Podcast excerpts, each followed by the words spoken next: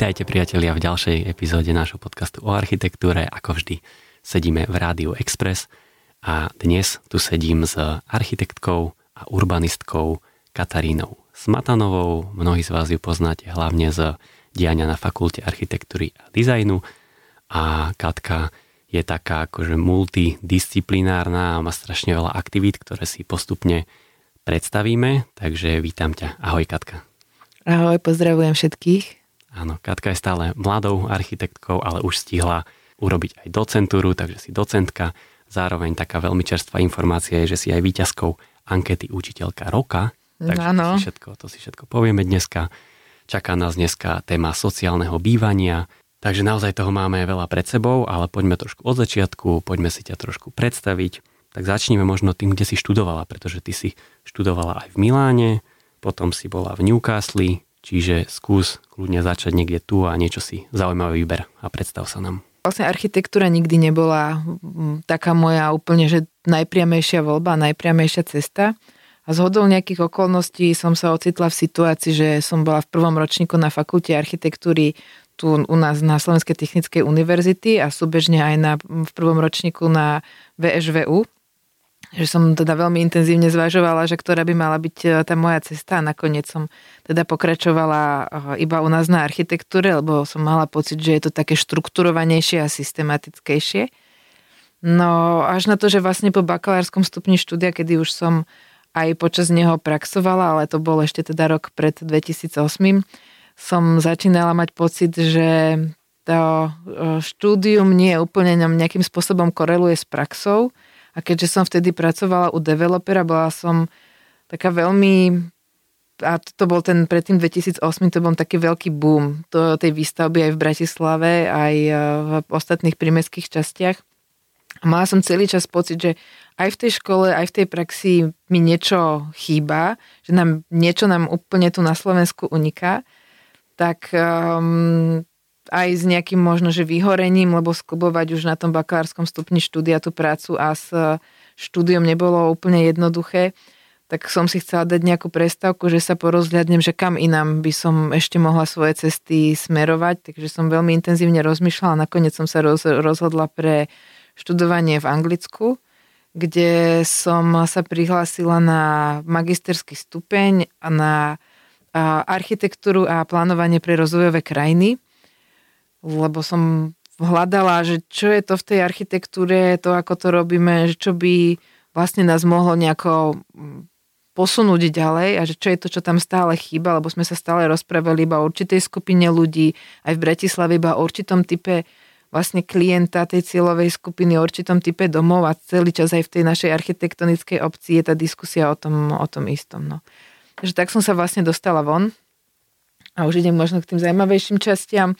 No a potom som sa aj v určitom čase a priestore rozmýšľala po doštudovaní, že by som sa aj vrátila na Slovensko, až na to, že mi nebol tento, mm, toto moje magisterské štúdium uznané komorou architektov a bolo mi povedané, že potrebujem technický predmet na doplnenie, aby som mohla byť autorizovaná v komore, takže som sa vrátila na fakultu a dorobila som si inžiniera architekta, ktorý malo vlastne na tom inžinierskom stupni aj staviteľstvo.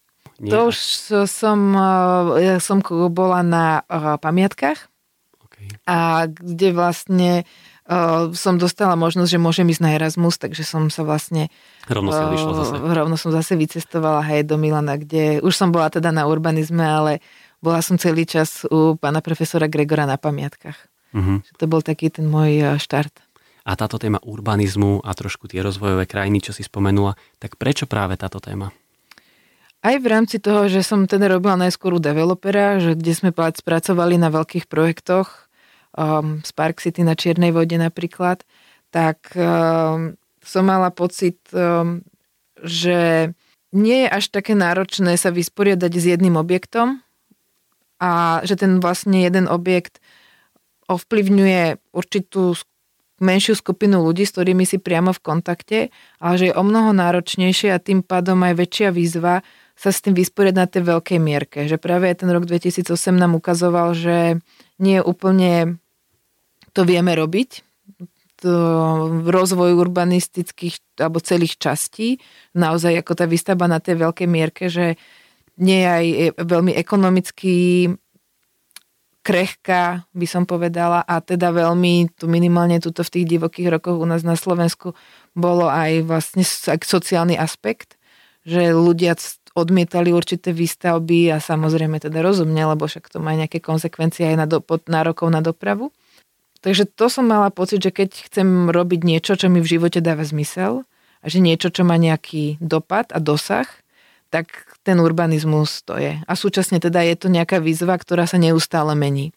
Kdežto pri tej architektúre uh, som mala vždy pocit, že ten človek vyrieši ten jeden dom a môže ho vyriešiť vlastne dosť podobne veľakrát a myslím, že to vidíme, keď listujeme architektonické magazíny, že úplne nie je možné uhadnúť, že či je tento dom spravený alebo navrhnutý pre v Banskej Bystrici alebo je niekde v Španielsku alebo je v Bratislave, tak na tej urbanistickej mierke sa úplne takto nedá postupovať, že naozaj tam človek musí veľmi silno pracovať s tým kontextom miesta a to ma ako keby na tom bavilo, že som človek, ktorý sa veľmi rýchlo začne nudiť a potrebujem neustále výzvy.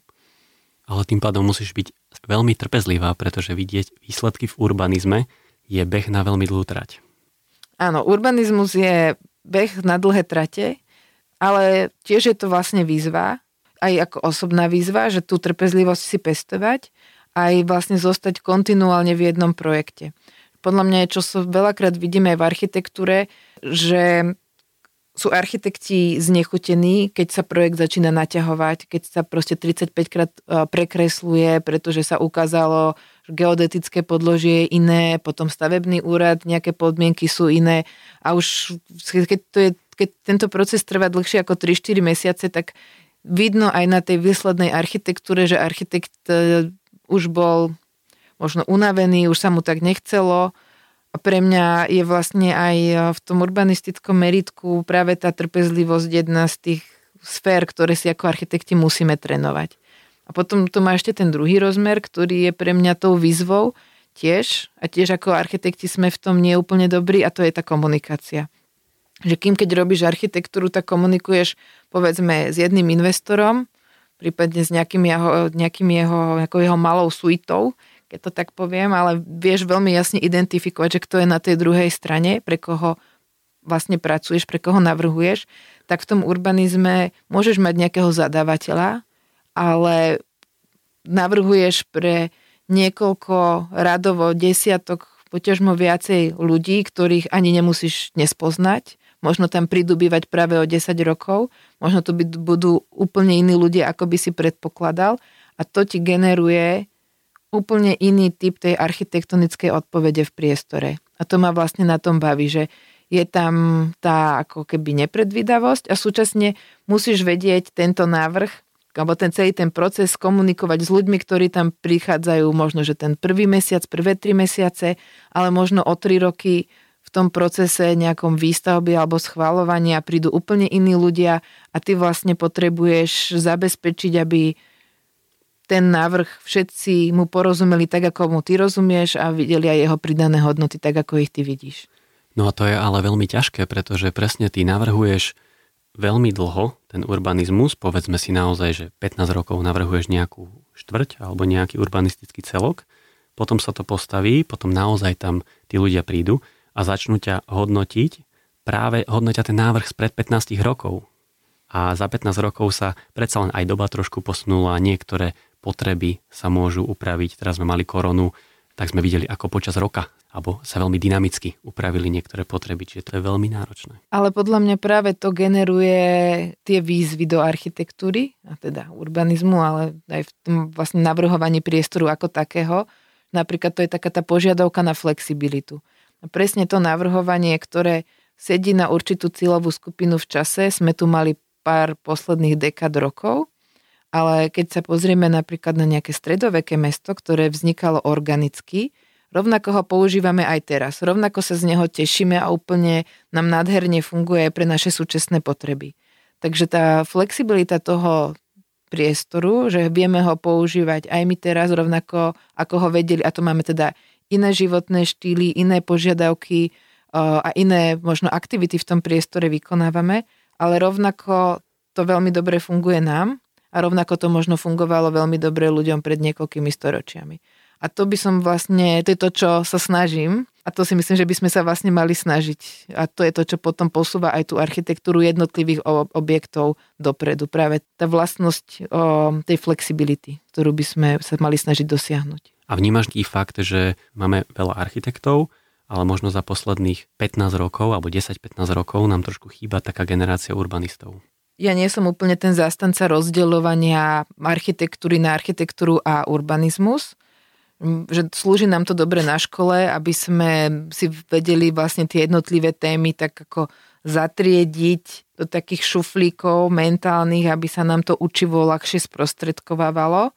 Ale myslím si, že v tej našej praxi československej, ako ju máme, alebo Central Europe Region, tá architektúra s tým urbanizmom sú veľmi previazané veci. Myslím si, že každý, kto robí objekty, by mal vedieť veľmi dobré urbanizmus a každý, kto robí urbanizmus, by mal aj rozumieť tomu, ako sa robia objekty.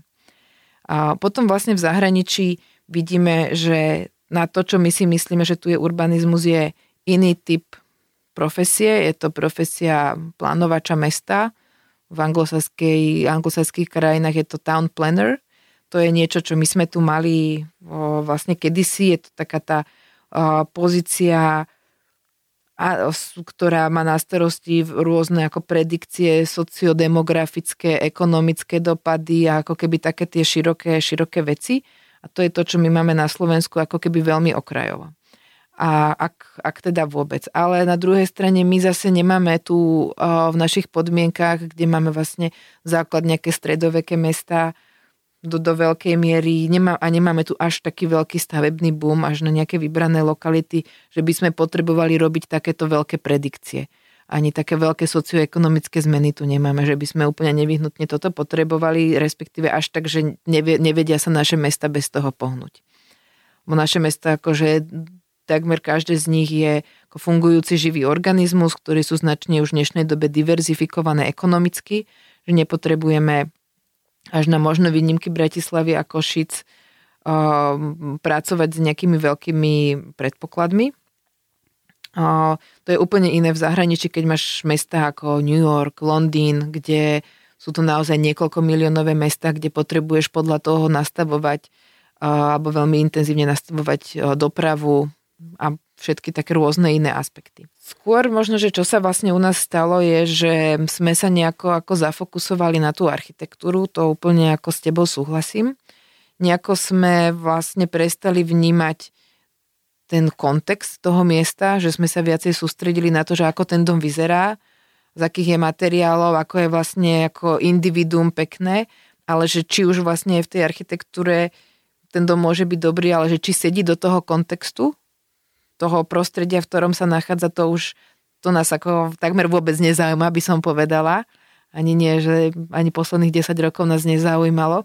A myslím, že z toho sa možno čiastočne tiež odvinulo, že nám to potom nefunguje, keď takto naučení architekti navrhujú nejaké väčšie celky, nejaké štvrte napríklad, tak tento problém tam vlastne vidíme mm, aj v tej súčasnej v tých súčasných návrhoch, že o, možno, že máme aj nejaké realizácie zaujímavých mestských štvrtí, ktoré veľmi dobre fungujú pre svojich obyvateľov, že vidíme, že ich obyvateľia dobre hodnotia, ale napríklad, že či pomôžu, pomohli tomu mestu, v ktorom sú zasadené, tak o, to je podľa mňa ako keby veľmi otázne.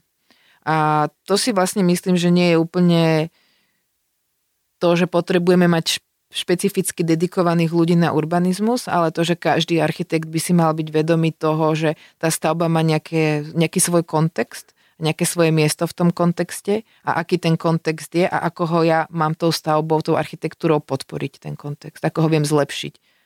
Ja vidím možno aj taký jeden z prírodzených dôvodov to, že aj počas 20. storočia sa nám tu koľkokrát zmenilo politické zriadenie, že my vlastne stále prebudovávame to staré na niečo nové relatívne v krátkom časovom horizonte stále prichádzame s nejakou novou vrstvou. Tú starú zbúrame, to je najhorší teda scenár, ale však deje sa to aj teraz. Hej. Čiže ja toto tiež vnímam, že s tým môže byť spojené.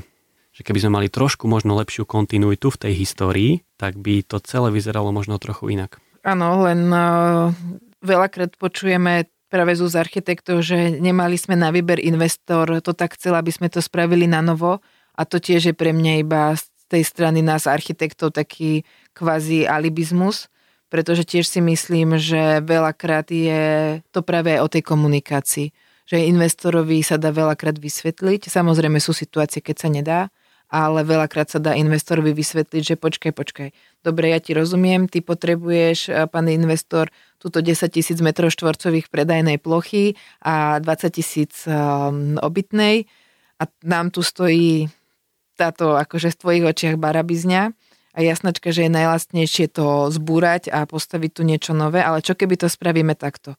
Nezbúrame to celé, ale necháme tu toto a toto, toto tu nefungovalo nikdy, tak dobre, túto to ako vymeníme, túto ti navrhneme tých 10 tisíc, zapotíme štvorakov a 20 tisíc iných štvorakov, akože strašne sa na tom ako architekti namakame, dobre, projekt možno bude drahší, ale na konci dňa ty máš všetku svoju metráž, alebo najviac tej metráže, ako sa dá z toho dostať, možno nie všetku, ale v meste ťa budú mať radi, zanecháš za sebou dielo, ktoré si môžeš byť istý, že za 15 rokov nikto nepríde a nezbúra, lebo si ho všetci budú užívať. A ti to možno otvorí dvere, aby si v meste mohol spraviť nejaký ďalší projekt do budúcna. Že zostane ti dobré renome. Môžeš mať ešte aj veľmi dobrý PR, hej, a tam, tam si vygeneruješ ďalšie zisky na reklame napríklad. Takže ja to vidím, že to je opäť ako keby o, tom, o tej komunikácii. Lebo sa nám ako architektom nechce to prerábať, nechce sa nám proste a tiež to je aj o tom, že sa nám nechce ako architektom robiť s tou, s tou minulosťou, lebo keď si mám vybrať, že či chcem proste prázdny sajt, kde si môžem navrhnúť svoju proste krásnu bielu vypolišovanú budovu, alebo sa tuto musím namakať, ako mám spraviť, aby časť toho objektu som zakomponoval do niečoho, čo je aj nové a ktoré už potom ten výsledok nebude možno taký úžasný z, pre mňa, lebo musím tam napríklad nechať práve viacej odznieť to staré, ako prezentovať tú historickú vrstvu, čo potom, aby sa mi to nebilo s mojou super architektúrou, uh, mm-hmm. mi nedáva až také ako kreatívne, by som to nazvala, také tie sochárske možnosti. Ešte ja ešte trošku nadviažem na to, čo si povedala pred chvíľkou, že sa robí veľmi veľa variant a veľmi dlho. Tak nie som ja úplne presvedčený o tom, že je v poriadku robiť 37. variantu niečoho, alebo potiť sa s tým 8 rokov, pretože potom už si podľa mňa tak prirodzene unavená. To je jedno, či to je teraz na poput investora alebo nejakých problémov s mestom a s územným plánom, lebo ty ako architekt alebo urbanista, keď niečo navrhuješ, tak ten výsledný návrh je samozrejme už výsledkom, alebo mal by byť výsledkom množstva aspektov, ktoré si zohľadnila. Potrebuješ teraz nejakú koncepciu prijať za svoju a dáš ju teraz na papier. A toto, keď sa 30 krát mení, nehovorím, že teraz je veľmi dramaticky, ale mení, tak niekedy to stráca už aj tú základnú myšlienku a to je podľa mňa problém. Úplne súhlasím. Ja si myslím, že dostaneš sa do situácie, že robíš 35 variant vtedy, keď nie dobre komunikuješ so všetkými stakeholdermi na začiatku. Že z našich skúseností, z mojich konkrétne, keď si dobre zadefinuješ um, na úvode, že presne ako si povedal, tie, tie rôzne vstupy, a, a vieš ich naozaj zohľadniť, že naozaj tých ľudí na druhej strane počúvaš a nejdeš si len to svoje, že čo si ty myslíš, že by na tom sajte napríklad malo byť, tak potom nerobíš tých 35 variant a potom ťa to vlastne tie vstupy od tých rôznych stakeholderov ako keby neobťažujú, ale ten skôr pridávajú také rôzne vrstvy tomu návrhu. Ten proces tej tvorby keď si ako architekt vôbec otvorený tomu, že ti prichádzajú vstupy z rôznych strán a vieš ich na začiatku dobre odvnímať a vypočuť, čo ti tá druhá strana hovorí, tak vtedy vieš spraviť ten návrh o mnoho reálnejšie a práve sa vyvaruješ tomu, že ti tam v tom procese budú vyskakovať stále nové a nové témy. No vezmi si, že často tí samotní stakeholdery ani nevedia poriadne, čo tam chcú, to je ďalšia vec. A potom sa všetci snažia kľúčkovať, či stakeholdery, či architekti sa snažíme kľúčkovať medzi tým územným plánom, aby si tam vôbec niečo navrhla a nakoniec sú všetci unavení a sú radí, že tam vôbec niečo navrhnú.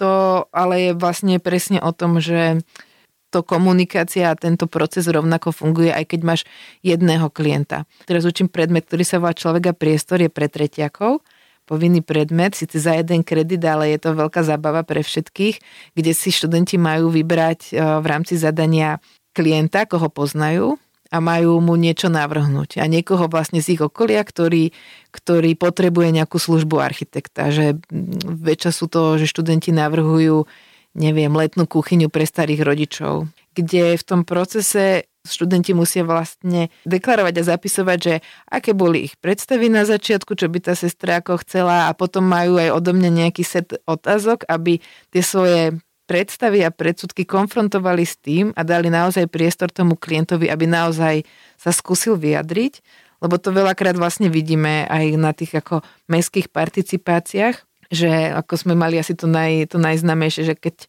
sme sa pýtali ľudí, ako chcú, aby sa volal most a vyhral ten most čaká Norisa. Hej.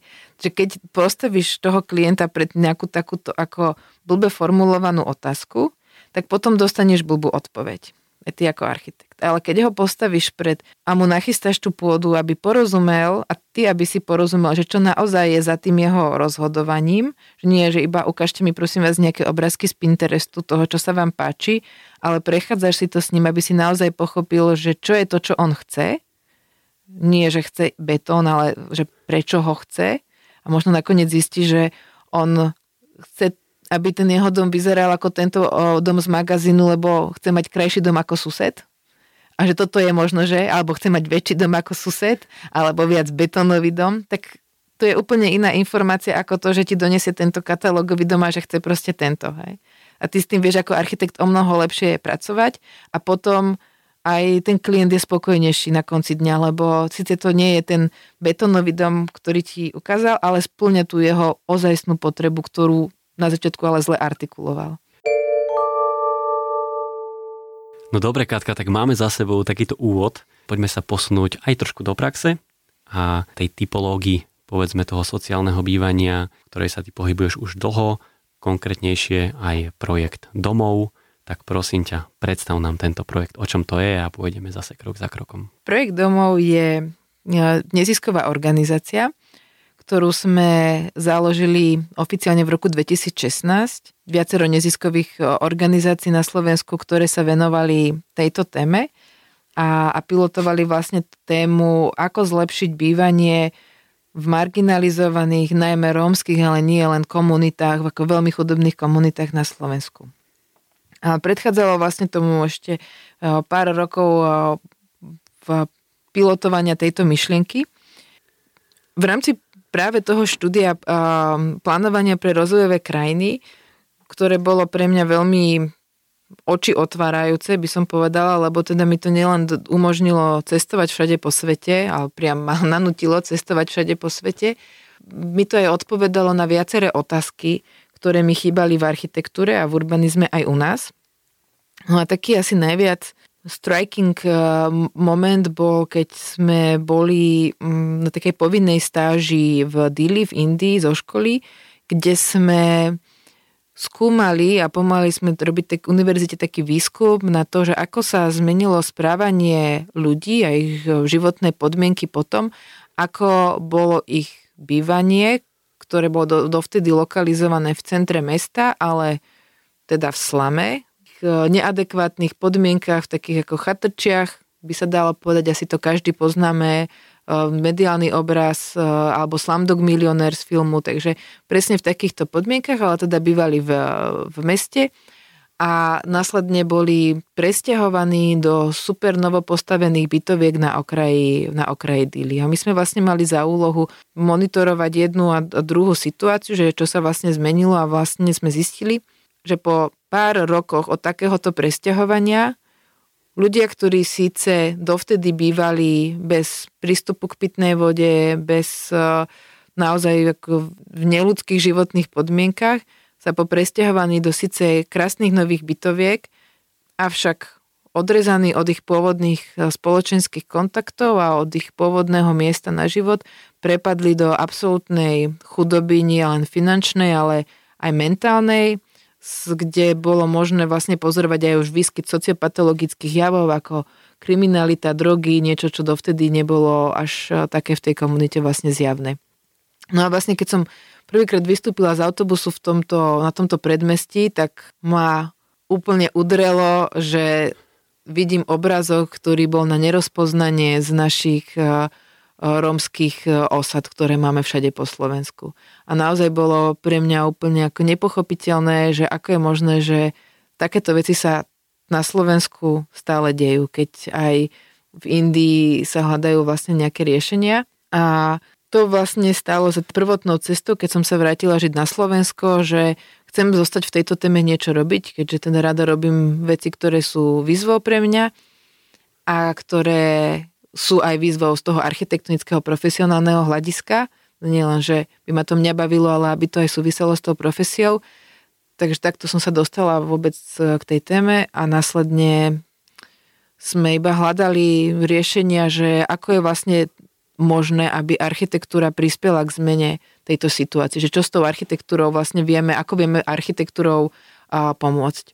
A tak sme vlastne začali rozmýšľať, že OK, jeden z tých najväčších problémov a, je bývanie, a samozrejme aj vzdelávanie, zamestnanosť a práca, pretože tá situácia a, v našich romských komunitách je výrazne iná a je spôsobená výrazne inými faktormi, vrátane rasizmu, ale teda aj geografickej odrezanosti tých komunít a vôbec všetkých tých regiónov. Sa bavíme najmä o južnom Slovensku, ale naozaj severnom, severnom a východne-východnom Slovensku.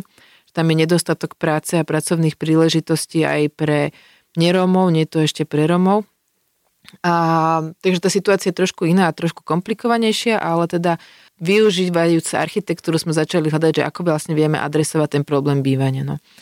A keďže sme e, registrovali, a to som registrovala už vlastne keď som žila v Anglicku, tieto rôzne mediálne články že, a, tie titulky ako Romovia dostávajú byty zadarmo a hneď ich vybývajú a už som teda poučená aj z Indie videla, že presťahovať niekoho do nového krásneho bytu vôbec nestačí a veľakrát mu to môže priniesť ešte aj horšiu situáciu, že toto asi nebude tá správna cesta. Tak um, sme sa rozhodli vyskúšať takúto cestu, ktorú je už vlastne vo svete známa od 70. rokov a bola vlastne používaná v, najmä v Južnej Amerike, ale teda aj na Sri Lanke, aj v, v rôznych iných kontextoch. A teda svojpomocná výstavba domu, ale do osobného vlastníctva. Takže sme založili neziskovú organizáciu, ktorá v spolupráci s bankou, so Slovenskou sporiteľňou poskytuje program, do ktorého môže rodina z marginalizovaného prostredia, teda nemusí to byť iba rómska, ale každá rodina, ktorá nemá nárok na hypotéku, a, ale iba napríklad na spotrebný úver, a môže do toho programu s nami vstúpiť. Dostane od nás na úvod nejaké finančné vzdelávania, ktoré zabezpečia základnú finančnú gramotnosť, Učíme ľudí si sporiť, učíme ľudí vlastne hospodariť s rodinným rozpočtom a následne spolu s našimi architektami si vyberú, aký domček e, by vlastne chceli mať. A v danej obci si potom ten domček pod ohľadom nášho stavebného učiteľa svoj pomocne postavajú, skolaudujú, začnú splácať úver a bývajú. Že je to také kopírovanie tej istej cesty, ako má vlastne aj neromská alebo väčšina neromského obyvateľstva, ktorí sa bavíme, že teda toto je na vidieku, je to vlastne, nie je to a, riešenie pre všetkých, ktorí takto sú v takejto nehostinnej situácii, ale teda je toto riešenie, ktoré kopírujú tú cestu majority, ktorá žije na vidieku. Že rovnako ako si majorita proste potrebuje a chce a túži zobrať úver, postaviť si ten vlastný dom a má ten vlastný dom a vlastnú záhradu, tak toto isté vlastne chce aj akýkoľvek iný obyvateľ žijúci na Slovensku, len nie každému je to vlastne dopriaté, nie každý má na to možnosti. Takže s nami si vedia rodiny zapojené v programe domov postaviť tiež vlastný dom a ísť touto mainstreamovou cestou, keď to tak poviem, ale ten dom je samozrejme o mnoho menší a pozemok je o mnoho menší, ale vidíme, robíme výskumy petne, že pre tú rodinu je to obrovský skok. Sociálne, ekonomicky, mentálne, aj potom ako integračne. A vtedy už sa teda nedieje to, čo si spomínala, hej, lebo tiež ste ich presťahovali na nejaké iné miesto, že ste ich trošku vytrhli z tej komunity, v ktorej boli, tak už to nemá potom taký ten efekt, ktorý si videla v tej Indii? Práve ten rozdiel je tam, že tam sú trošku iné podmienky, že napríklad v tej Indii je rozdiel v tom, že ľudia, ktorí žijú v slame, majú ma- veľmi malý príjem, ale nie sú sociálne vylúčení z fungovania života. Že oni žijú v tom centre mesta, v slame a nelegálne preto, lebo si nevedia dovoliť legálne bývanie, pretože pracujú a majú veľmi malý príjem pracujú napríklad ako pomocné profesie, ako upratujú alebo sa starajú niekomu na čierno napríklad o domácnosť, tým pádom nemajú vysoký príjem, nevedia si zaplatiť nájom. Žijú na ulici alebo žijú proste v akomkoľvek prístrežku, ktorý si svoj pomocne spravia. A my už máme vlastne v tých rómskych komunitách marginalizovaných niekoľku generáciu najmä tretiu, ale niekde už možno aj štvrtú generáciu ľudí, ktorí žijú v absolútnej chudobe, bez pracovných možností a súčasne aj pracovných návykov nevedia ani úplne, ako sa ako keby k ním dostať. Takže pre veľa našich klientov, a gro našich klientov sú mladé rodiny, má 18-19 rokov, niekedy sú ešte single, veľa z našich klientov sa bere až v tom procese stávania si domu napríklad. A od nás vlastne dostanú jednak tú finančnú gramotnosť, ktorú teba a mňa štandardne doma naučili naši rodičia, že nám oddávajú, ti dávkujú vreckové, alebo ti napríklad vôbec nedajú vreckové a ty sa akože pomaličky učíš hospodáriť e, s malým množstvom peňazí už keď si ako relatívne dieťa alebo puberťak. Vyrátaš, koľko ti vyjde z 10 eur pijú uh, mesačne alebo z slovenských korún. A toto vlastne oni nemajú, lebo ich rodičia to tiež nevedia, takže na seba prenášajú iba tie nie dobré vzorce od rodičov na druhej strane vlastne ten, tá výstavba toho domu, že prečo tá architektúra je ako ten integračný prvok z viacerých dôvodov, ale jeden z nich je aj práve preto, že počas tej práce dostávajú školenia a pracovné skúsenosti napríklad v, práve pri výstavbe. Pre veľa z našich klientov je to ich prvá pracovná skúsenosť. Klient sa pri výstavbe toho vlastného domu naozaj naučí stavať, tak ako sa stáva v danom regióne a tým pádom, keď sa vyskytne nejaká príležitosť na prácu, napríklad aj v tom odbore stavebníctva, tak sa ho spýtajú, že a čo už si postavil a povedia, že môj dom, poďte sa pozrieť. A to už vlastne mu otvára tú cestu na trh práce a von z toho systému závislosti, aj finančnej, aj sociálnej.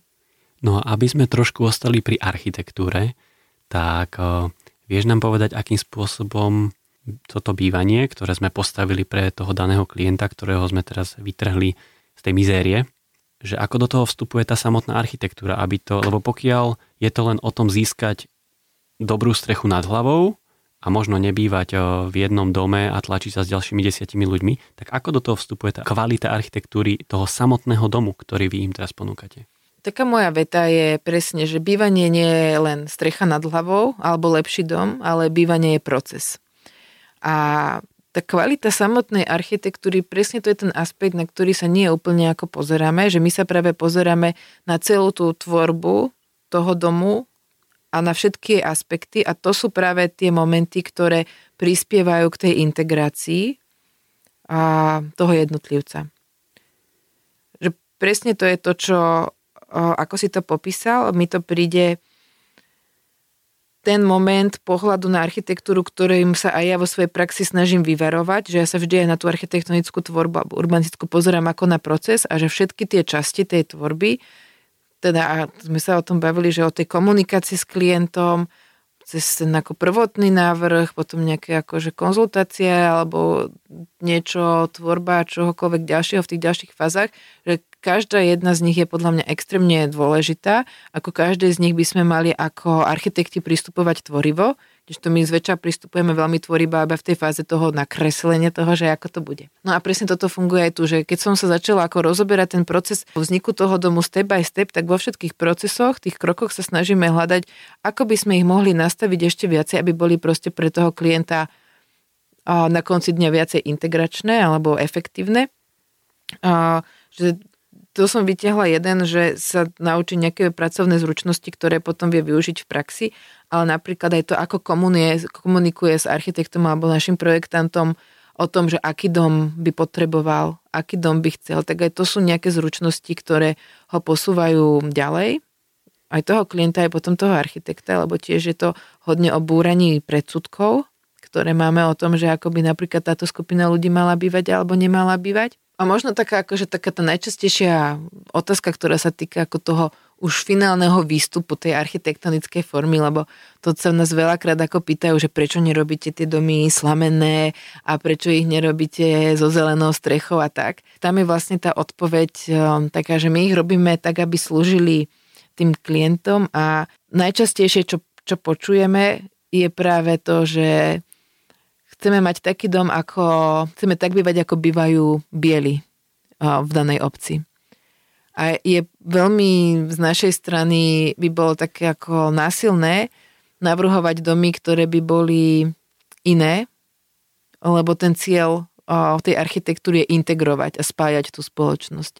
Nie zase poukazovať, že nejaká skupina má niečo iné. Takže snažíme sa hľadať tie architektonické formy, ktoré sú v tom regióne, v tej obci, lebo však teda sme v 30 regiónoch na Slovensku, sú veľmi rozdielne, ale teda v obci špecifické a typické, možno, aby naozaj tam tie domy čo najviacej zapadli a aby sme čo najviacej priblížili to bývanie jednej aj druhej časti, aby naozaj to dokopy fungovalo ako jeden celok. Takže na konci dňa sa tie domy veľmi podobajú 95% domov v tej danej obci, ale dobre vieme, že to nie sú často také architektonické skvosty, čiže toto je vlastne argument na to, aby sa to nevedelo, nehovorím, že priblížiť teraz k niečomu, čo je nejaká architektúra, ale niečo medzi tým, že sa len však to robiť tým architektov, tej neziskovej organizácii, tak aby to malo možno trošičku vyššiu kvalitu aj tej samotnej architektúry. Ja si tu napomôžem práve tvrdením alebo takými myšlienkami od držiteľa Pritzkerovej ceny z minulého roku, ktorým je architekt z Burkiny Faso, Francis Diembe do Kere, ktorý má za sebou XY presne takýchto projektov, ktorý, ktoré stavia v Afrike, ktorý tú architektúru vníma, on to hovorí ako budíček, a presne tam padajú také tie témy ako to, že si to tí ľudia svojpomocne postavia, že si to postavia za lokálnych materiálov, využijú dovednosť, že oni vlastne vedia stavať, ale nevedia ako stavať, ale tým, že ten tým architektov tomu dá aj nejakú formu, môžeme sa baviť aj o nejakom mikrourbanizme, pretože to často není len jeden domček, má to aj tú architektonickú kvalitu. Tak na toto sa práve že pýtam, že či aj toto sa vie v tých projektoch objaviť, lebo si myslím, že by sa teda vedelo ja mám tu odpoveď, ale zle sa bude počúvať. Ale asi je to dobré začať hovoriť na hlas. Ten základný rozdiel medzi tým, že čo my máme tu a čo je napríklad v Afrike, kde som teda tiež hodne pôsobila, a je, že my tu máme rasizmus. My nedoprajeme Romom, aby sa mali lepšie. Sú výrazne iní.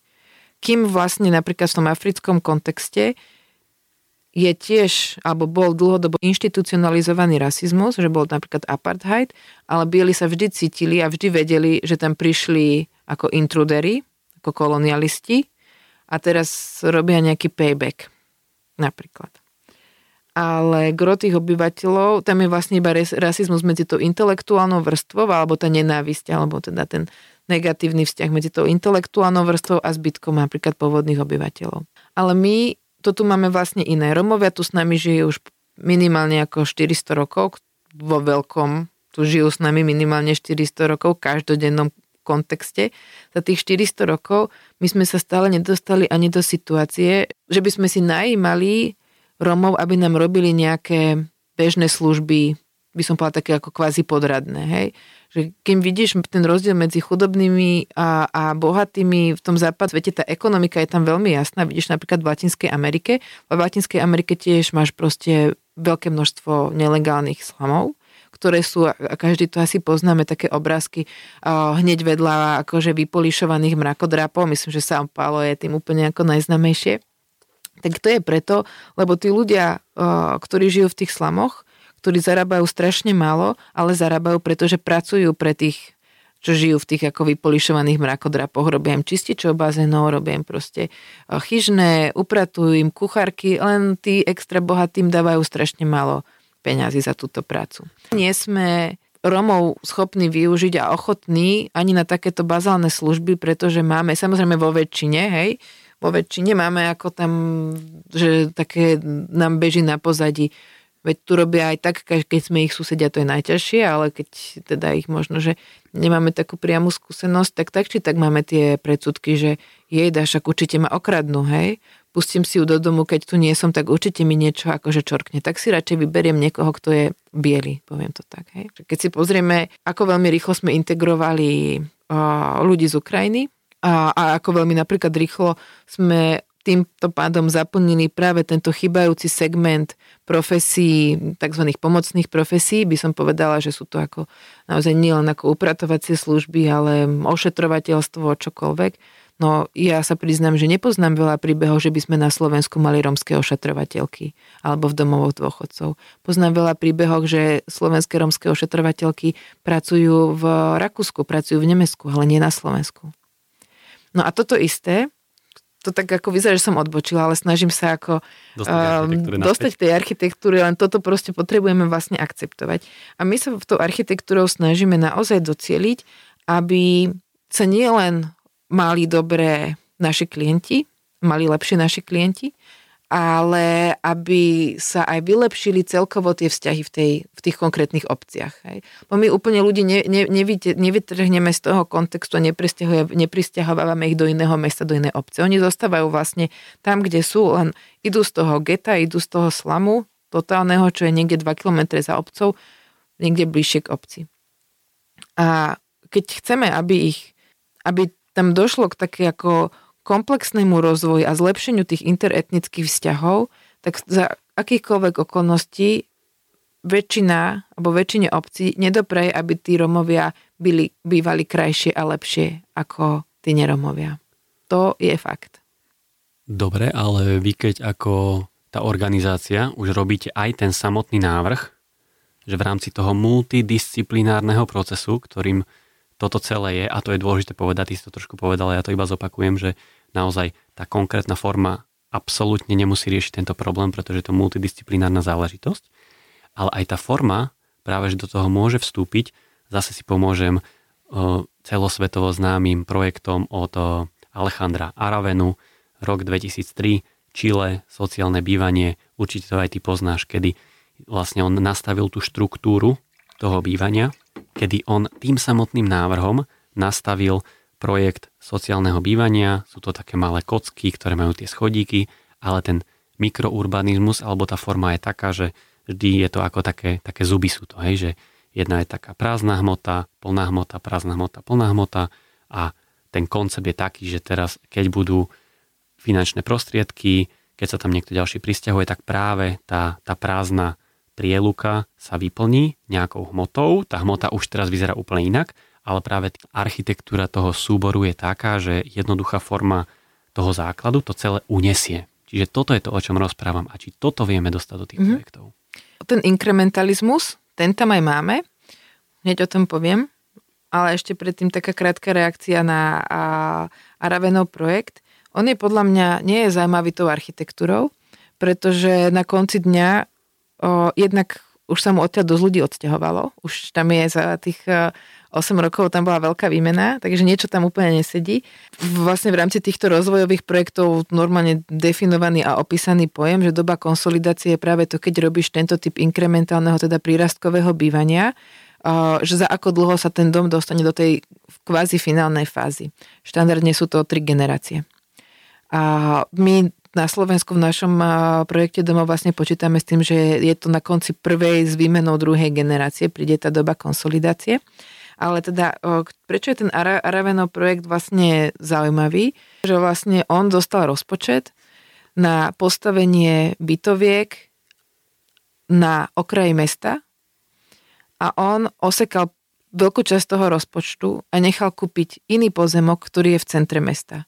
A preto tie domy vyzerajú také, že zobrala ten typ prírastkového bývania a sú kvázi nedokončené a pretože časť toho rozpočtu minul na kúpenie lepšieho pozemku.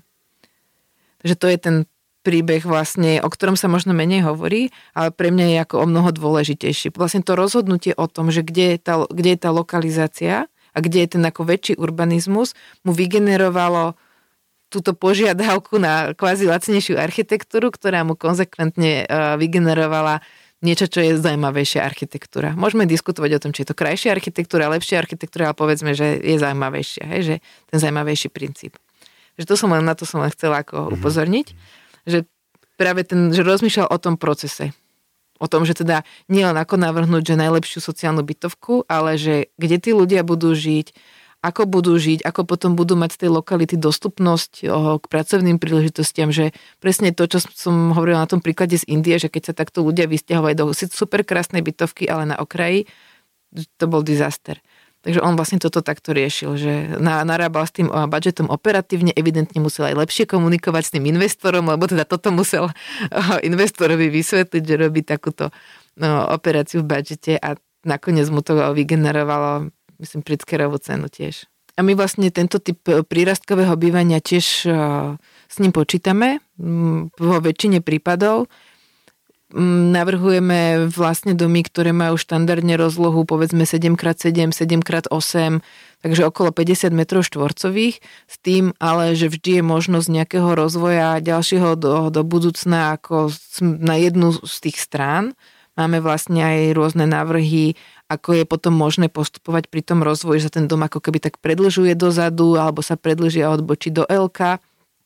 Takže s týmto sa vlastne vždy, vždy počíta, že máme aj vlastne domy, ktoré sme robili ešte o mnoho menšie, kde už došlo k tej konsolidácii ktoré sme vlastne stavali ako prvé ešte v roku 2010 ako pilotne, kde sme stavali iba 5x5, také akože základné jadro s terasou a tú terasu si vlastne rodiny v priebehu, tak niektoré si to ešte stále ako nezatvorili a nespravili z toho ďalšiu miestnosť, niektoré si to vlastne zatvorili relatívne, relatívne rýchlo.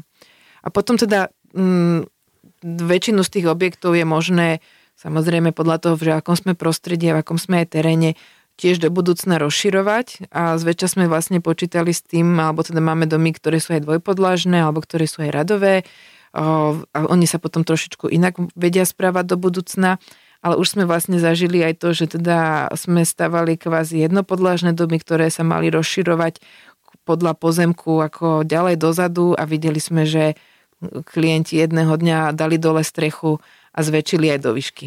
Si nemyslím, že nevyhnutne je to o tej spontánnosti, o tej živelnosti, ktorá generuje um, tú, tie negatíva, ale je to vlastne o nedostatku prístupu k základnej technickej infraštruktúre, o tom, že sa vytvárajú nezastávané priestory, ktoré sa nevedia potom transformovať na funkčné verejné priestory. A toto sú vlastne z môjho uhla pohľadu tie dôležité alebo najdôležitejšie veci keď si napríklad zoberieš, že teraz hodne brávame študentov na uh, exkurzie do Aspernu, do Viedne, čo je sídlisko pre niekoľko desiatok tisíc ľudí, zatiaľ je z toho postavená, povedzme, štvrtina. Sice je postavená štvrtina domov, a z tej štvrtiny je proste minimálne 20 domov, čo sú veľmi dobré architektúry, ako obytné, aj mixed use, aj základná škola, akože fantastická, krásna je zvonko aj znútra ale to nie je na tom až také zaujímavé. Za vlastne čo je zaujímavé, že Aspern stavajú tak, že najskôr stavajú ulice, prvé postavili vlastne metro, potom majú vydefinované verejné priestory, tie aj stavajú, proste všetky ulice a až potom idú domy. A toto je vlastne ten systém, ktorými my regulujeme tú spontánnosť a tú živelnosť.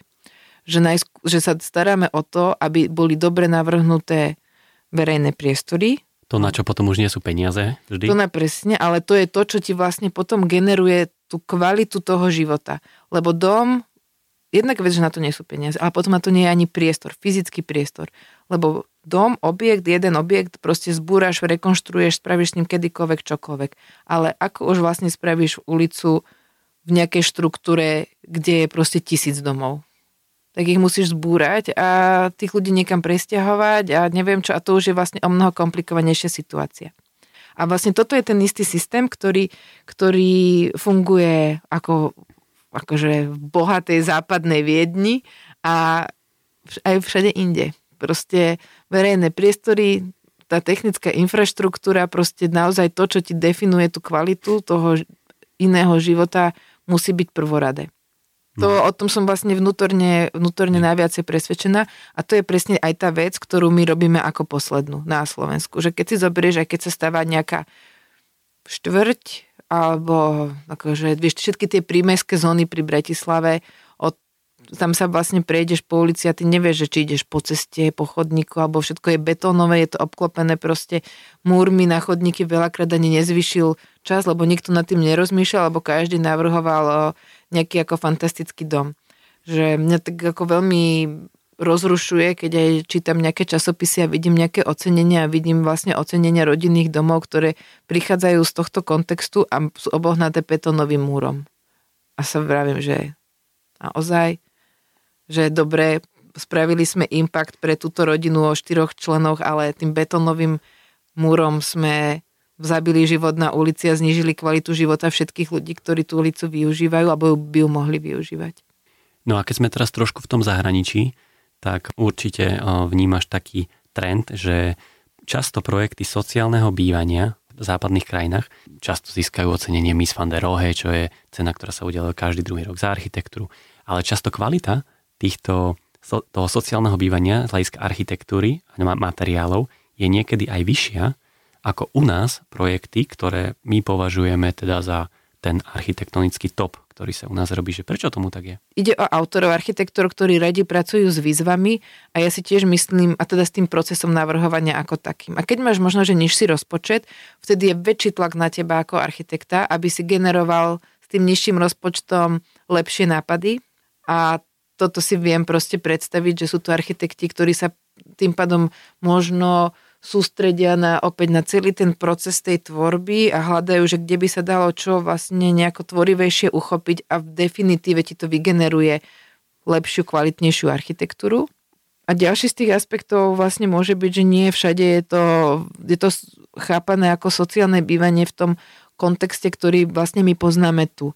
Že napríklad veľakrát, keď sa o, porovnávame s Rakúskom, to sociálne bývanie, ako my ho tu chápeme, že je určené pre určitú skupinu ľudí a iba tú určitú skupinu ľudí, ktorá je povedzme s nižším príjmom a je z nejakého konkrétneho sociálneho prostredia, tak tam to tak neplatí. Že v sociálnom bývaní v Rakúsku býva väčšina populácie, najmä v tom nájomnom a ten systém je tam tak otvorený alebo je tak nastavený, že je otvorený proste pre väčšinu populácie. Že vlastne v Rakúsku aj vo Viedni a vo Viedni hej, máš povedzme určite minimálne 70, ak nie až 80% všetkých bytových jednotiek v, v nájomnom sektore.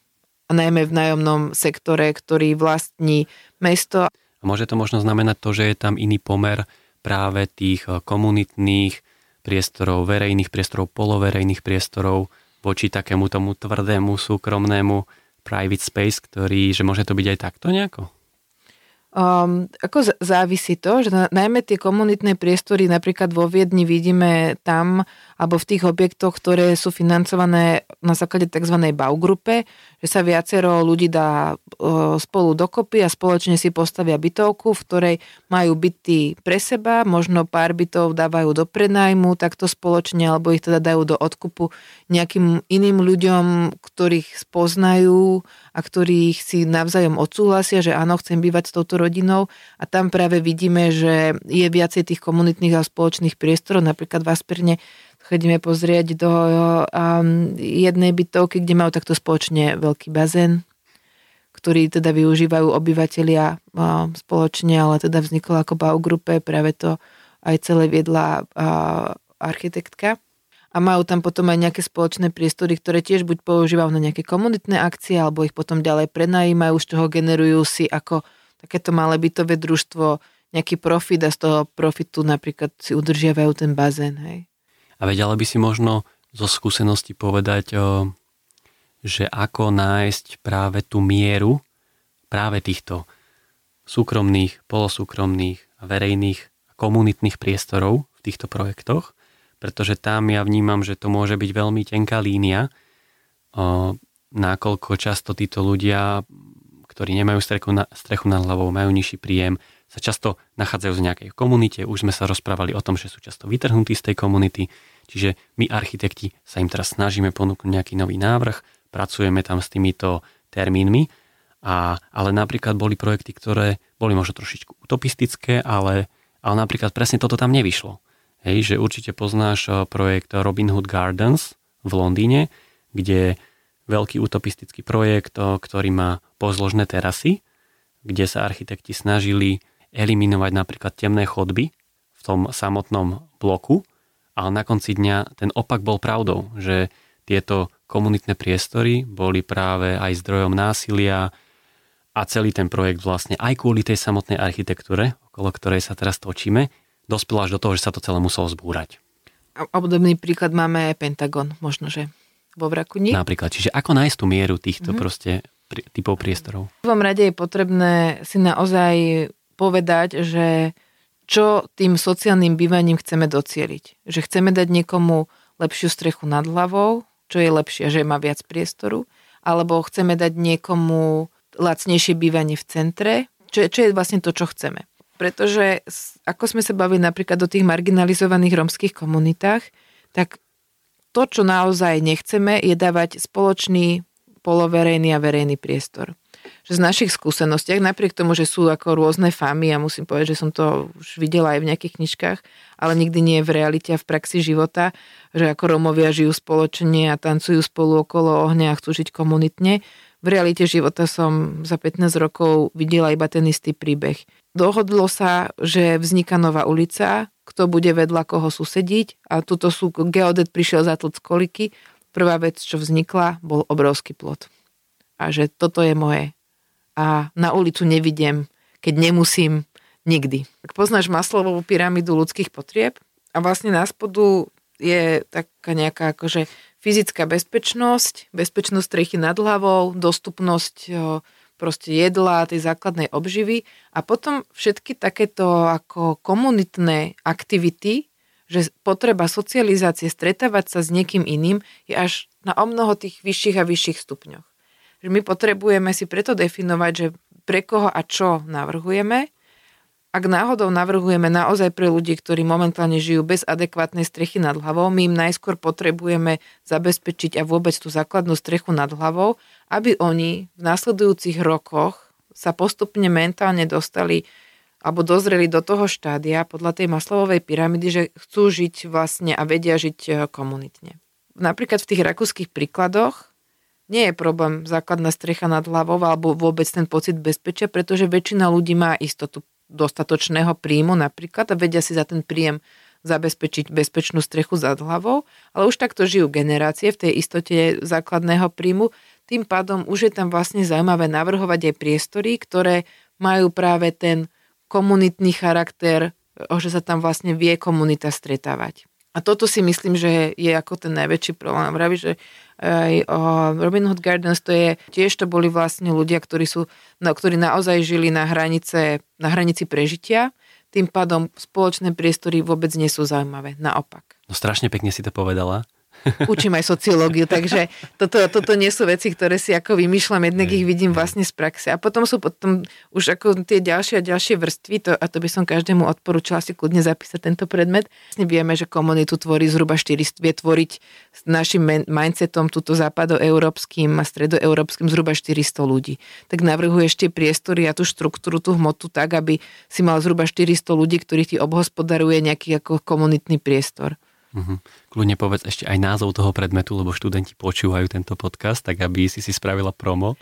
Nie, už, už teraz tam máme, um, máme dosť záujemcov, z čoho sa teda veľmi teším, že vidím, že uh, naši študenti vnímajú, že toto je téma, ktorá uh, je dôležitá pre našu profesiu, tak uh, hej, je to sociológia mesta. A keď si to teraz trošičku tak zosumarizujeme, ty už sa tomu venuješ naozaj XY rokov, tak eh, vidíš aj posun v tejto téme, že celá tá energia, ktorú si do toho vložili aj v rámci toho združenia, vidíš aj nejaké prvé výsledky, už aj tam tí ľudia bývajú nejakú dobu, takže už sa dá niečo trošku vyhodnotiť, tak máš pocit, že sa celá táto téma trošku zlepšila? Na celoslovenskej úrovni určite áno. Vidím, že ľudia sú takí aj v našom architektonickom svete menej odsudzujú a možno je to ako aj pre viacero architektov mnoho viac a viac zaujímavejšie, pretože som mala skôr pocit, že až dovtedy naozaj bolo málo architektov, ktorí by sa tejto téme venovali. Ak sa jej venovali, tak naozaj iba skrz množstvo vlastných predsudkov o tom, ako by napríklad eh, aj Rómovia, ale aj iné, iné skupiny obyvateľstva mali bývať, čo sa ukázalo aj z dlhodobého hľadiska ako neudržateľný systém my vlastne vždy spolupracujeme s lokálnymi architektami, to je jeden tiež akože zo zásad, ktoré máme v projekte Domo, že vždy sa snažíme využívať regionálne sily, takže keď sme v Bardejovskom regióne, tam pracujeme s architektami z okolia Bardejova, um, v Košickom regióne pracujeme s košickými architektami, na juhu robíme s gemerskými architektami. A nemáme nevyhnutne taký veľký ako ucelený tým, ale práve naopak, že sa snažíme vlastne, aby to know-how vychádzalo z toho daného kontextu, z toho regiónu, aby sme zapájali tých lokálnych ľudí a musím povedať, že určite sa nám za posledné roky darí viacej a viacej ľudí zapájať aj z našej profesie a z, zo stavebných inžinierov a menej sa tiež pozerajú títo ľudia na túto zákazku skrz prsty, lebo toto bol naozaj problém, s ktorým som sa hodne stretávala práve keď sme začínali. Takže to je taký ako určite jeden veľký posun. Na druhej strane je tam aj posun celkovo ako v tom nastavení spoločnosti, že sa viacej bavíme o tom, že ako by sme mohli stavať lacnejšie, ako by sme možno, že, alebo teda nie nevyhnutne stavať lacnejšie, ale ako by sme mohli stavať tak, aby sme zlepšili život a bytové podmienky o mnoho väčšej skupine ľudí ako tej skupine, ktorá zaplatí najviac. Tak poďme sa presunúť už teraz naozaj na na Fakultu architektúry a dizajnu, kde ty pôsobíš ako docentka. No a povedz nám, že ako sa z teba stala teda vedúca ústavu urbanizmu?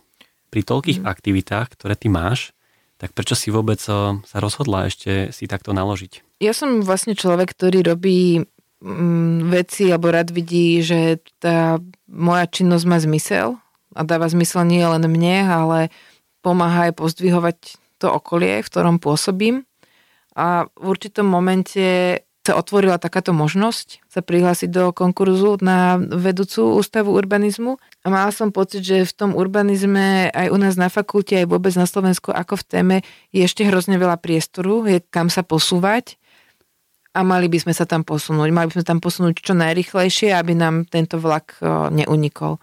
Takže som tu naozaj videla priestor nie nevyhnutne pre seba, ale aj pre strašne veľa dobrých ľudí, ktorí sa urbanizmu venujú v praxi na Slovensku aj v Čechách.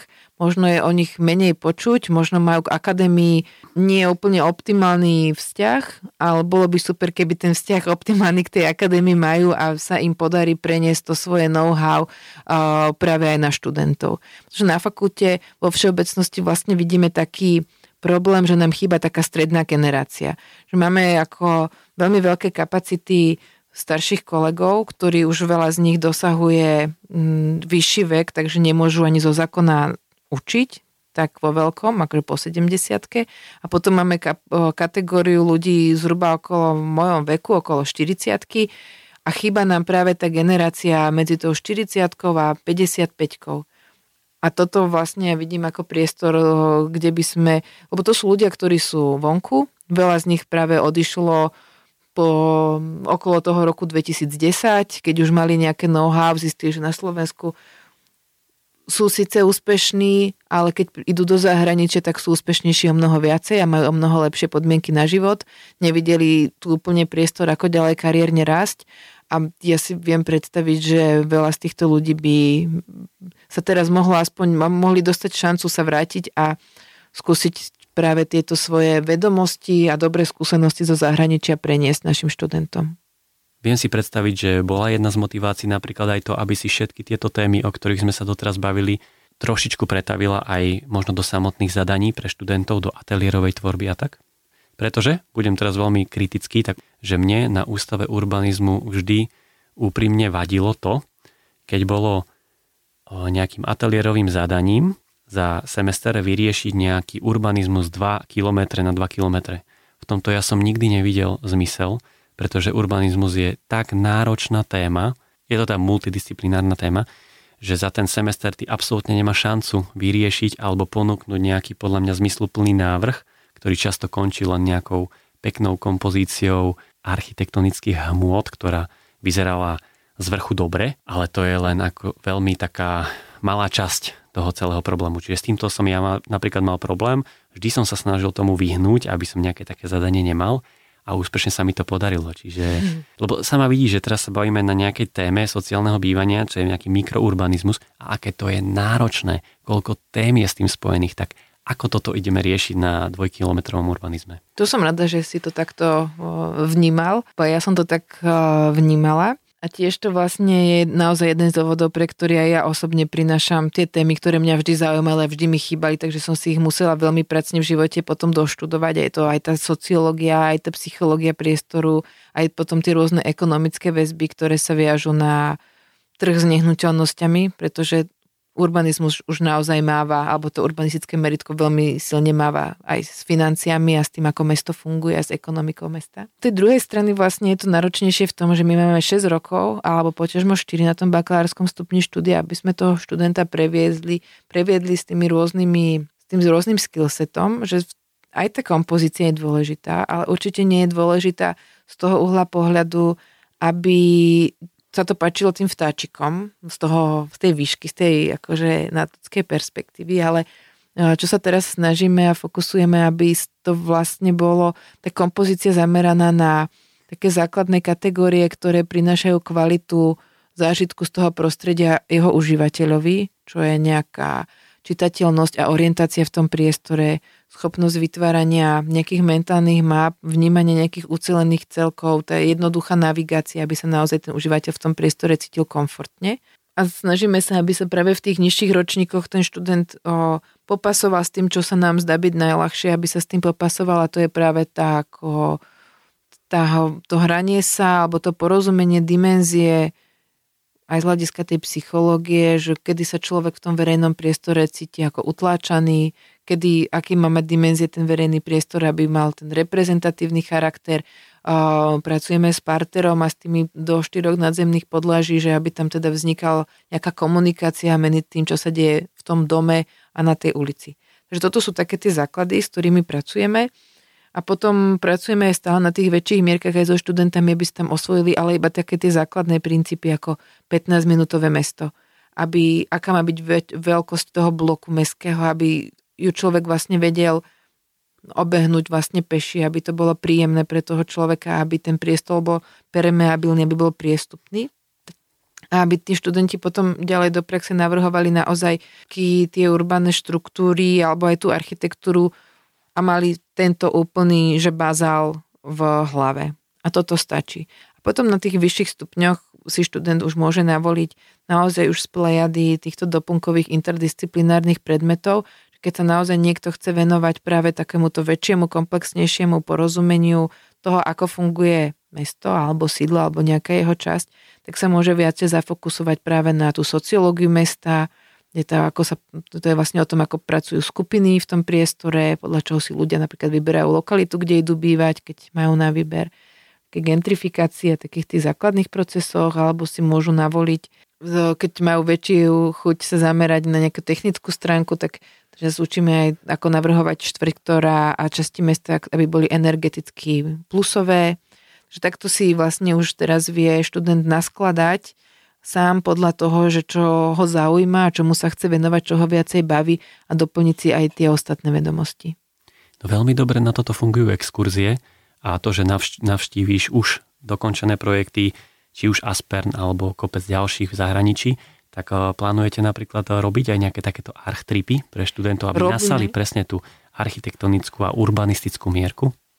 Áno, presne si to teraz trafil. Ďakujem, že sa pýtaš, lebo tak ja nie som študovaný pedagóg, som študovaný architekt a to, že človek zrazu má učiť a nie len učiť ateliér, lebo tak to učenie ateliéru je podobné veľmi to, akože čo zažívaš v praxi s kolegami, hej, že si nejako ten návrh komentuješ, ale keď máš učiť aj nejaké teoretické predmety, tak to už vlastne aj musíš byť trochu pedagóg, aby si vedel vysvetliť tie komplikované témy jednoduchým spôsobom.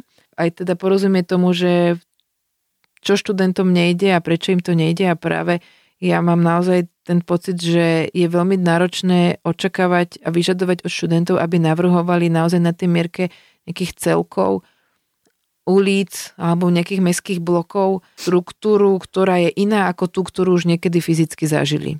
A keď si pozrieme tie naše slovenské mesta, tak sa bavíme najčastejšie o nejakých panelákových sídliskách alebo o nejakých suburbaných zónach rodinných domov. A je veľmi ťažké si z nejakej mapy alebo z nejakých fotiek vedieť predstaviť, že ako by to mohlo vyzerať inak, ako by to mohlo fungovať inak. Takže my vlastne z každého predmetu sa snažíme študentom sprostredkovať dobrovoľné exkurzie, um, či už teda po Slovensku, po Čechách, alebo aj po nejakom, nejakých ďalších zahraničných destináciách. Musím povedať, že sme boli v Kodani um, a teraz sa chystáme najbližšie z okolností uh, aj do tej Indie. Fakt? Normálne radi by so študákmi do Indie, hej? Radi by sme, radi by sme, no. Keď raz, keď už nie je vlastne COVID, Počkáme samozrejme, že čo to spraví s cenami leteniek, aby sme stále boli v nejakej ako dostupnej hladine, ale určite máme v pláne aj takéto väčšie zahraničné výlety, lebo nezažiješ, nevieš, keď si zoberieš, tak vlastne aj Angel najskôr chodil niekoľko rokov po Taliansku, študoval ten verejný priestor toho talianského mesta, to talianské mesto, až potom sa vrátil do eh, domova, prišiel s touto reformou využívania verejných priestorov.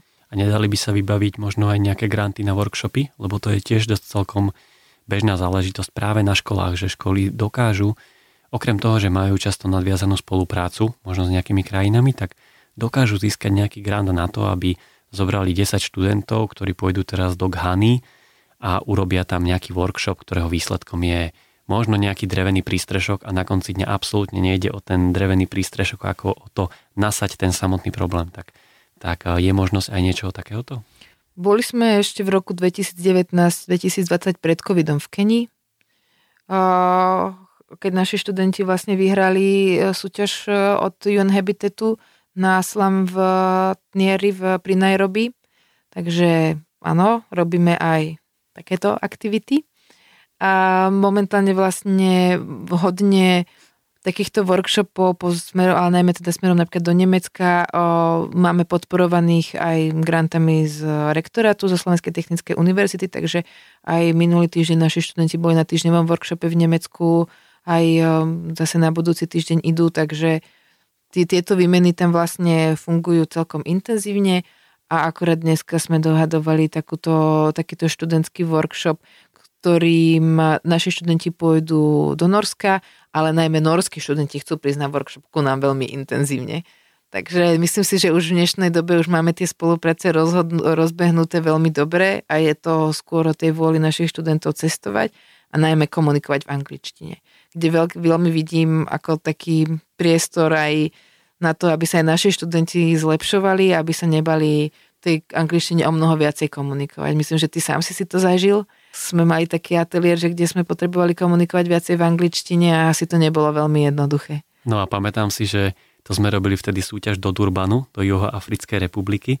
Mali sme tiež erasmáckých študentov v skupinke a tí v spoločnosti Tomáša Hanáčeka ešte Katky Fejo a Olgy Melcerovej ste to viedli v angličtine a pamätám si, že to pekne zhorelo asi na piatej konzultácii, kedy sme neboli schopní komunikovať v angličtine a obhajovať vlastne už tie naše prvotné návrhy a už sa to potom tak svičlo zase naspäť do tej Slovenčiny. Presne tak. A nesvičlo by sa to úplne, pretože my by sme nechceli, ale keď sme chceli aj tým slovenským študentom dať taký feedback, aby tomu porozumeli, muselo sa to hodne svičnúť aj z tohto, aj. Z tohto dôvodu. No. Ale bola to škoda, lebo teraz keď si to pamätám, tak o, dokým to bolo v angličtine, tak sme dokázali ešte relatívne fungovať ako jedna skupinka aj s tými Erasmakmi, ktorí boli no. z Polska a neviem odkiaľ ešte. Ale ako náhle už sme sa proste v tej našej nemohúcnosti uh, prepli do tej Slovenčiny, tak už som cítil, že už, už zrazu sme sa ani s nimi nerozprávali, už tam bol tento jazykový blok a, a už to išlo ako keby trošku do kytek. A toto je pre mňa ako veľmi ťažko uchopiteľná téma, pretože keď vidím aj ako malé deti, ktoré máme v rodine, tak všetci hlasia, že no však nevie ešte po slovensky poriadne nič, ale z YouTube už vie narátať po anglicky do 20. Nevie, čo to znamená v Slovenčine, ale proste ide 1, 2, 3, 4, hej. Dobre, Katka, podľa nás si spravila veľmi pekné promo, teraz aj Ústavu urbanizmu a asi tak s nadšením o tom celom rozprávala. Takže študáci, ktorí toto počúvajú a zaujímajú ich tieto témy, tak minimálne si to môžu bližšie pozrieť. Aj to samotné vycestovanie je veľká motivácia, ako vidieť svet. Tak poďme sa ale presnúť do pravidelnej rubriky na záver pretože čas celkom plinie. Takže prvá otázka je, že aký je tvoj najobľúbenejší neúspech? Môj najobľúbenejší neúspech je určite posledné roky to, že som sa nedostala na fakultu telovýchovy a športu a dostala som sa, tam som ani nedostavila na príjmačky na fakultu telovýchovy a športu, kam som sa chcela hlásiť na vysokú školu, alebo už som vlastne bola prijatá na fakultu architektúry a bola som vlastne lenivá. A čo to je za neúspech? Veď si tam ani nešla na tie skúšky. No veď práve. To nie je neúspech.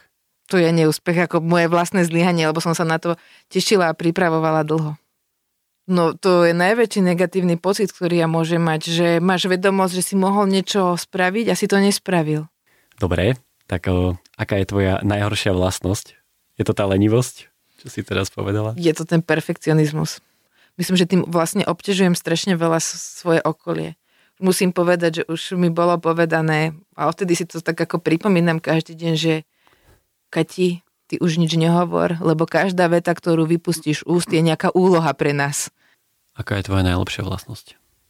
No, takže tá najlepšia vlastnosť, no, ako, je to trochu trapné, ale asi to bude, že sa snažím vždy vytvoriť okolo seba taký pracovný tým, ktorý je aj ako veľmi funkčne taký priateľský tým. Že to je taká nejaká vec, ktorú mám v sebe, za ktorú som aj vďačná, že ju v sebe mám. Že je to jednak ako pre mňa pomoc aj jednak mám pocit, že v tom týme aj tá práca potom je o mnoho, ide lepšie a je menej stresujúce, aj keď prídu ťažké chvíle, tak je to pre všetkých menej stresujúce. Takže za to by som pochválila aj mojich rodičov, že ma vychovali a pozbudzovali ako v takomto spolupracujúcom duchu, napriek tomu, že vždy som robila individuálne športy, ako že tímové športy, ani tenisovú dvojhru, to mi tiež nikdy nešla, ale nejako v tom pracovnom svete vytváram mám mm-hmm. potrebu, mám potrebu vytvárať takúto atmosféru. Nie vždy sa mi to darí, ale snažím sa. Aha, takže keď si dostala z písomky peťku, lebo ťa učiteľka videla, že si odpisovala, tak ťa doma vlastne pochválili, že dobre Katka, dobre, lebo všetko v živote je vlastne spolupráca a nikdy to nebudeš robiť všetko sama. Hej? No to akože skôr naopak, ja som ako bola tá bifla. Že, že keby ma vyradili, že som dala odpísať, tak za to by som nikdy nebola nejako zahejtená. To vždy bolo, že dobre Katka. Takže dávala si odpisovať? Určite. Keď som videla na tabulu. Tiež som nosila okuliare ako ty. Súvisí? Keď niekto s tebou sedí v lavici a chcela teba odpísať a... No to asi si dávno už nebol ani na vysokej škole, lebo teda, ja už teda veľmi neskúšam, ale keď som teda ešte musela skúšať, tak to by si videl, koľko študentov má záujem odpísať a koľko im nedajú. A ty hey. sa ešte aj postavíš, ešte hovorím, no to tuto si idem kúpiť kávu do kávovaru a prídem určite za 5 minút. A teraz proste pracujte spoločne, lebo vidím, že tuto iba traja na to máte správnu odpoveď a, a vrátiš sa a tí traja to nedajú nikomu. A s nikým sa nepodelia. Mm-hmm. Toto sa deje? Mm-hmm, vítaj v 21. storočí. Tak ono chvíľku zase trvá, kým sa tá informácia rozšíri z tých troch, hej, v tej aule, to chvíľku trvá, že tých, vieš, kým to ten prvý odpíše, druhý, tretí, štvrtý a už ide Katka, už pozeráš, už počuješ nejaké klopkanie tak, ne, neviem, že či to je iba o rýchlosti šírenia informácií. Myslím, že aj o tej zdielnosti. A to napríklad ako strašne, že to veľmi vidím a veľmi to vidno aj teraz um, po covide, keď nám vyrastli dva ročníky, ktoré boli celé doma online. Mal obrovský problém si navzájom pomáhať a navzájom spolu komunikovať. My dokonca musíme napríklad na predmete urbanizmus 1, čo je povinný predmet pre druhákov, násilím, nútením vytvárať dvojice, aby študenti si doma, zadania, ktoré majú robiť na doma, najskôr skonzultovali s tou dvojčkou, aby sa s niekým o tom porozprávali, aby sa navzájom poradili a aby až potom vlastne akože prišli na konsultáciu, lebo vôbec medzi sebou ako tá komunikácia nefunguje medzi tými študentami. Také tie prirodzené zgrupovania, a tie krúžkovice a takéto aktivity a že by spolu proste luštili zadania zo statiky a z TZB a hľadali tieto odpovede na tieto neriešiteľné úlohy, tak to málo kedy už vidíme. A že by si napríklad št- starší ročníky pomáhali s mladšími, tak v rámci vertikálneho ateliéru áno, tam, tam nám to vlastne pomáha generovať, ale inde veľmi minimálne. Byt alebo dom? Byt. Keď už v dom, tak prosím palác.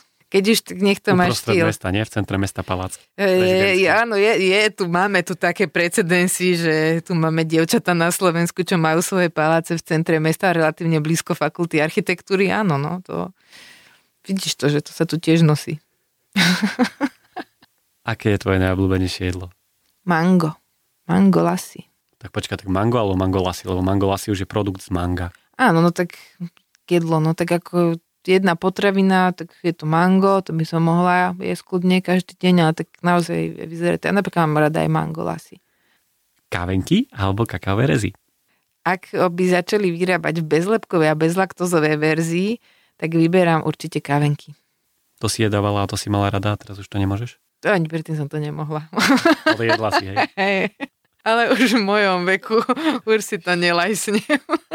si raz na to vlastne zvykneš a máš proste modus operandi, že si dávaš do kabelky kľúče od auta, kľúče od bytu, niekto si dá tam cigy, zapalovač a ja si tam dám banán alebo také kokosové tyčinky a tie mám proste všade. Aha. A ideš proste na istotu. A čipsy si môžem dať všade. Takže ty ješ veľa ovocia? Že si taký ovocinár? Čipsy. Čipsy jem. Hrachové, cviklové. No zemiakové. Zemiak... Jasné, Slovakia chips. Ja som najväčší konzument Slovakia chipsov podľa mňa na, na tejto, tejto krajine. Hej. Jasné. Wow. Takže ty držíš nad vodou, hej, značku Slovakia Chips. Mhm. O, extra vrúbky. To je môj najobľúbenejší tovar. Už dávno, akože, neviem, aký bol naposledy taký, taký produkt na trhu ako extra vrúbky od Slovakia Chipsov. To ti zmenilo život. To, a to ti každý deň vie zmeniť náladu. To dáš tri tie vrúbkované čipsy a si povieš, yes. Yes. Výborná odpoveď o gastrookienka. Poďme už naozaj k poslednej otázke na záver. Prečo, Katka, podľa teba architekti chodia v čiernom? Určite chodia v čiernom tí, čo nemajú alergiu na čiernu farbu, lebo inak to je dosť častá alergia na čierne farbivo. Ďalší z dôvodov môže byť, že to je ako ten Pinterest, že vlastne tam nájdeš, jeden to začal a, a všetci to teraz robia tak, ale asi by som povedala, že v najväčšej realite je to, to že ako sme veľmi tvoriví a sršíme nápadmi, tak v niektorých procesoch si potrebujeme uľahčiť to každodenné rozhodovanie a tým pádom samozrejme ideme pre tú a, ako najjednoduchšiu voľbu, takže nemusíme každý deň rozmýšľať, že čo si ako dávame na seba. Ale je teda ja čiernu zhodov okolností veľmi nenosím. Myslím si, že rovnako ako v architektúre neexistujú rovnaké riešenia pre všetkých. Nemôžeme dať taký istý barak aj klientovi Joškovi, aj klientovi Ferkovi, aj proste klientom z rôznych backgroundov. Čiže si nemyslím, že čierna farba sekne každému. Nie som si istá, či úplne mne sekne. Tak, tak si myslím, že ten, ten prístup by mal byť asi taký ako keby adekvátny, že každý by sme mali nosiť v tom, čo sa cítime komfortne a čo nám, čo nám sedí, ako vlastne ísť za tým jedným, čo je nejaký spoločenský úzus. Tak je taká najdôležitejšia otázka, ktorá ma za posledné doby ako, ma tak ako zarazila, lebo je veľmi jednoduchá a pritom veľmi náročná na odpoveď a možno, že aj každý z nás architektov by sme si ju mohli zodpovedať, je, že keď, keby si vieš, keby nemáš žiadne mantinely, aká by bola tvoja najlepšia verzia eh, seba samého. A toto je taká ako otázka, ktorú vlastne sa aj pýtam študentov, že dobre, keď si predstavíte, mm, máme tak, taký ten predmet svoje ideálne mesto, a že keď si predstavíte, že nemáte naozaj žiadne obmedzenia, tak skúste nakresliť aspoň časť, alebo navrhnúť teda aspoň časť toho ideálneho mesta, že ako by mal vyzerať ten ideálny svet podľa vás. A podľa mňa toto je tá ako najkľúčovejšia otázka, ktorú si ako architekti musíme dávať, že za každým, že ako by vyzeral ten dom najideálnejšie, keby nemáš nejaké mantinely a potom, a ako by tvoja profesia, ako by ty si vyzeral v živote najlepšie, keby teda naozaj nemáš tie mantinely, ktoré at the end of the day môžu byť iba nejaké tvoje vlastné v sebe. Naozaj sme sa už dostali na záver. Rád by som sa ti poďakoval, že si teda došla, že si si spravila vo svojom nabitom programe čas a takto nám porozprávala o tej téme sociálneho bývania, hlavne okolo ktorej sme sa dneska motali, ale považujem to za veľmi dôležité a bola si skvelý host, ktorý o tom vie porozprávať, takže práve preto sme sa trošičku viacej motali stále okolo jednej, jednej témy. Takže naozaj ďakujem ti veľmi pekne a držím ti palce, teda tebe, aj študentom a celému vedeniu, aj tej lodi urbanistickej na fakulte, ale zároveň aj všetkým tým témam, o ktorých sme sa dneska bavili. Takže ďakujem. Ja ďakujem veľmi pekne a hlavne prajem tebe, Peťo, aby ťa táto činnosť ešte naďalej, naďalej takto bavila a, a mohol si nám všetkým sprostredkovať aj tie iné pohľady, aj kolegov, na ktoré si malo kedy nájdeme práve čas. Takže ďakujem ti. Tak ďakujem aj ja veľmi pekne a majte sa krásne. Čaute. Ahojte.